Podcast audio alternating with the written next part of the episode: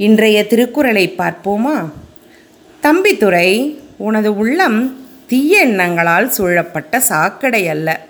தீவிரவாதமும் வன்முறையும் கொண்ட பாறையும் அல்ல. நீ படித்தவன் திருக்குறளை படித்தவன். உனது உள்ளம் அன்பால் உருவான மலர் போன்றது. இறைவனும் இந்த மலர் போன்ற இதயங்களைத்தான் தேடிச் சென்று குடிபுகுவான். தூயவர்களின் மலர் போன்ற இதயங்களை கோயிலாக்கி அங்கு குடியிருப்பான் இறைவன். அந்த இறைவனின் சிறப்புமிக்க பாதங்களை நினைத்துக்கொள் சரணடை.